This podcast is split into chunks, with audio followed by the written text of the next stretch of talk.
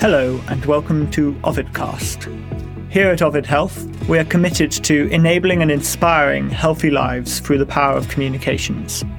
In this series, we'll be exploring the essential role of partnerships between patient groups and the life sciences industry, and asking how the sector can forge stronger partnerships which deliver better healthcare for patients.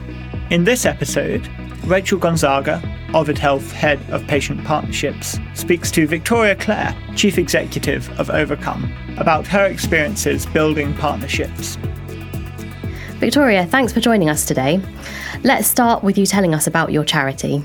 Ovacome is the National Ovarian Cancer Support Charity, and we really do focus on support. So we provide support and information to anybody affected by the disease, and importantly to us, because of the hereditary risk related to about 25% of ovarian cancer patients, we also support family members, friends, relatives, but also the clinical community to make sure that, whatever resources they're producing or trials or research or anything are inclusive of patient views. Can you tell me a bit about how you work with pharma companies and other life sciences companies?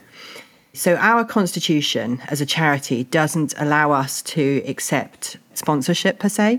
So we either apply for restricted grants to undertake specific pieces of work or donations that are unrestricted but support us in our work, or we work under a contractual basis whereby we will negotiate with individual companies and look at how a piece of work may meet the needs of our community. So we support around 18,000 people every year. So we are very, very closely linked to and sit within our community of people affected by ovarian cancer. And so it means that actually we are able to represent the patient voice, able to amplify the patient voice to pharmaceutical companies.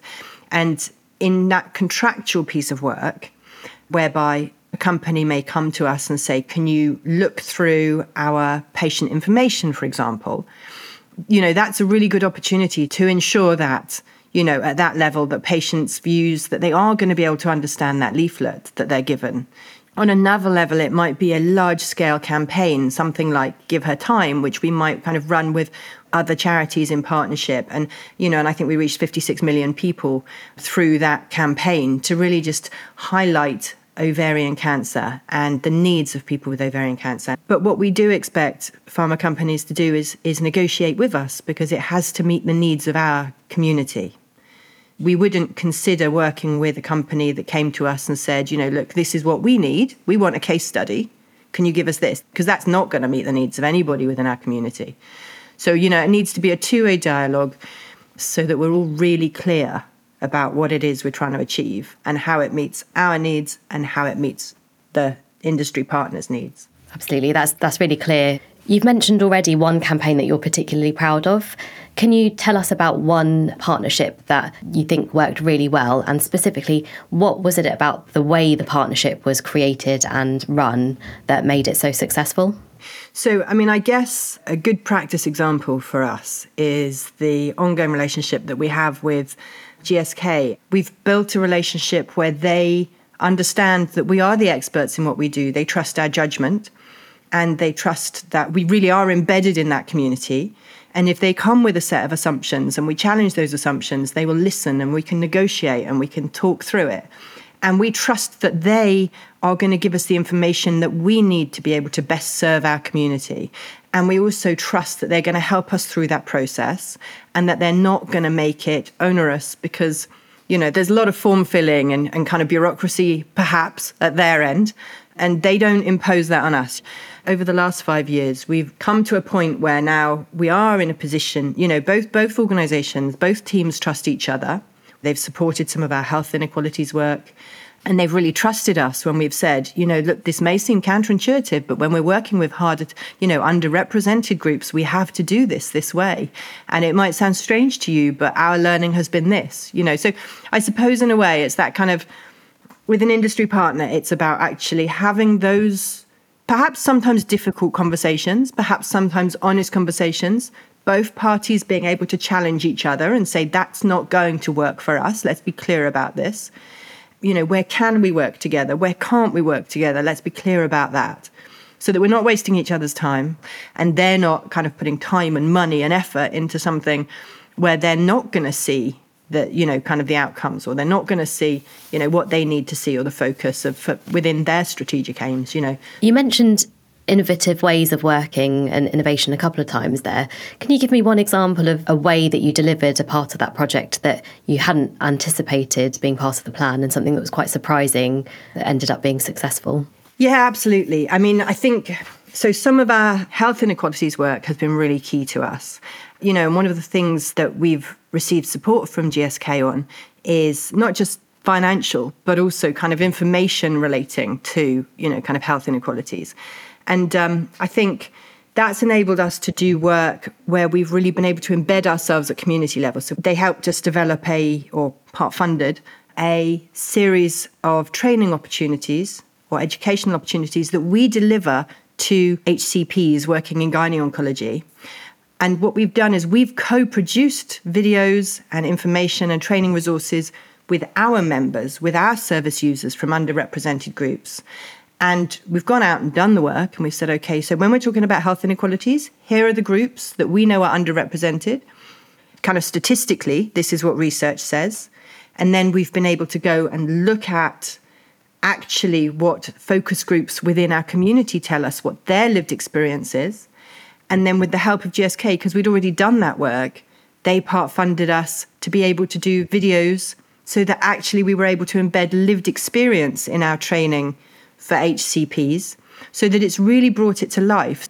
But for us to have a wider impact, what we've needed to do is incorporate the patient voice, that real lived experience, into our training of HCPs, and be flexible to ensure that they are able to access that training, and then work to co-produce solutions with members of our community. So that we don't just say, you know, these are the issues that people are facing. We say, these are the issues. Here's the research, here's the evidence base, here's the lived experience, and this is what we can all do better. That support from GSK has enabled us to be innovative, but also because they also requested that training and that information, they've asked us questions as professionals that have helped us to reflect on, you know, kind of why are we saying some of these things, and how can we change some of our messaging? Because if it's not clear to them, it won't be clear to other HCPs, you know, who are actually working directly with patients. How are these sorts of partnerships with pharma perceived internally and by your supporters? And do you think that's changing over time? Yeah, I think it is. I know it is changing over time, actually. I mean, I think it helps that at Ovacome we are very clear about how and why we work with pharma companies. I've had conversations with some of our supporters and our beneficiaries where they have felt uncomfortable initially about some of the partnerships that we've had. And when I've been able to explain that actually it's really important for us and for them for us to build those industry partnerships. And the reason being that actually it's not just about the resources, it's the opportunity to influence policy, it's the opportunity to bring new treatments, you know, to a patient community. I take on board that some people have concerns, but also, you know what? Every sector is working for the best of patients, right? And it's not acceptable for charities to just sit sort of slightly aloof, believing that it's only us that are doing things for the good of patients. You know, that's a deeply, desperately arrogant way of kind of viewing our interventions and the way that we work. If we can build strong, trusting, long-term partnerships with pharmaceutical companies and strong, long-term relationships with NHS trusts and with policymakers, then actually patients benefit, right? That's just a no-brainer. It's like a virtuous circle. And in order to achieve that virtuous circle, we have to be realistic and get off our high horses and actually acknowledge that everybody has something to bring to the table. Thank you for listening to OVIDcast. Join us again next week when Rachael and Victoria will explore the importance of trust and respect in partnerships. If you enjoyed the show, why not share it with a friend and subscribe so you never miss an episode.